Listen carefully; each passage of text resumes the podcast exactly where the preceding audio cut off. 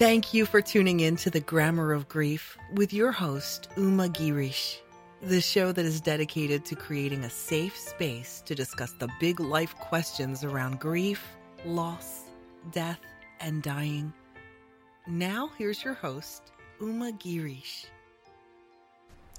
Welcome again. I'm so glad you're listening to this podcast episode because I'm going to be sharing about a beautiful memoir that I read recently. It had such a powerful effect on me, and I'm just bursting with excitement to share it with you.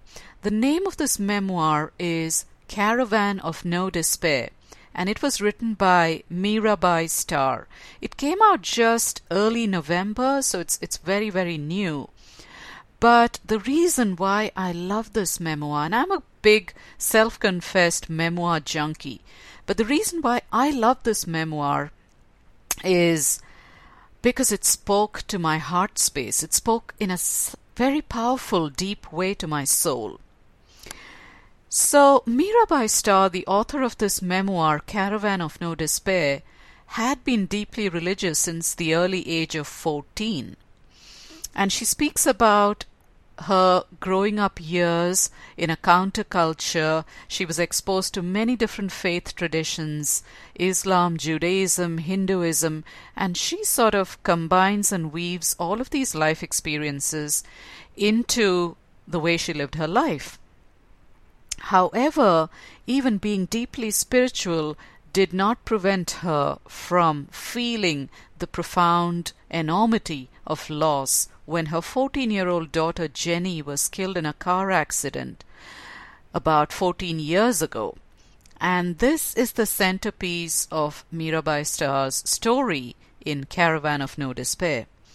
She writes about grief and loss in such a powerful, evocative way. Mirabai's words are more like poetry. And she is a poet because she translate the, translates the mystics, she has written poetry, and so that form of wordsmithing comes to her naturally. But the way she tells her story is highly, highly evocative. The other reason why I love this memoir so much is Mirabai's willingness to be completely raw and vulnerable. As someone who translated the mystics and knew a whole bunch of stuff about spirituality and faith traditions, she still admits that the loss that she suffered brought her down to her knees. Her whole world was shaken to the core, and she found herself sinking into a pit of deep, dark despair. So she's very real in the way she tells her story, and that's another reason why I completely resonated with this. She speaks about being abandoned by, by God. Now, so many of us who are grieving a loss feel utterly and completely abandoned by God. We experience the sense of alienation at a time when we need God the most. And maybe for you it isn't God, it's divine energy, a connection with your higher self. Whatever term you choose to use, you long for that connection. However, it is in that moment of despair, of loss, that you feel most abandoned and alone. And she speaks to this very, very powerfully in Caravan of No Despair. The other piece that really was useful to me, and this is something I speak about in my podcast episodes, the workshops I teach, the blog posts that I write, it is the message that grief is a spiritual path. Grief is painful.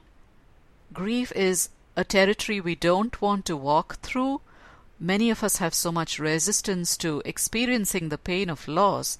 However, at its core, grief is a spiritual path. It's an opportunity for growth and transformation. But it is an invitation for transformation. The transformation doesn't doesn't just automatically happen. It is something that your heart has to respond to.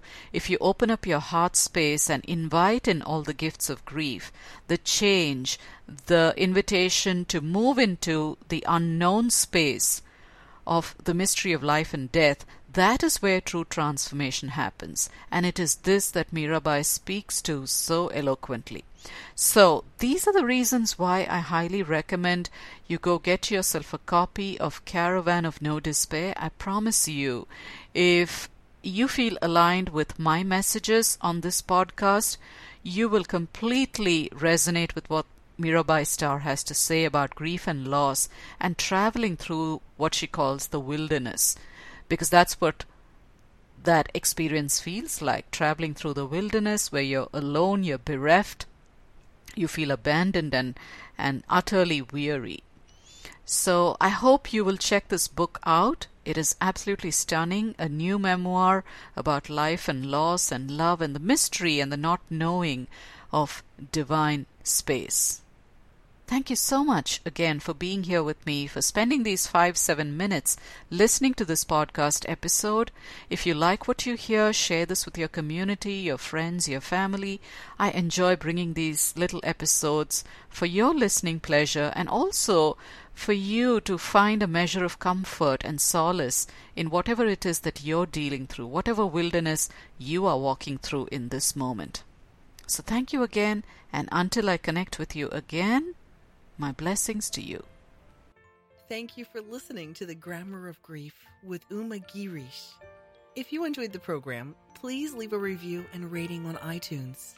Connect with Uma at www.umagirish.com. That's U M A G I R I S H.com for grief guidance and inspiration.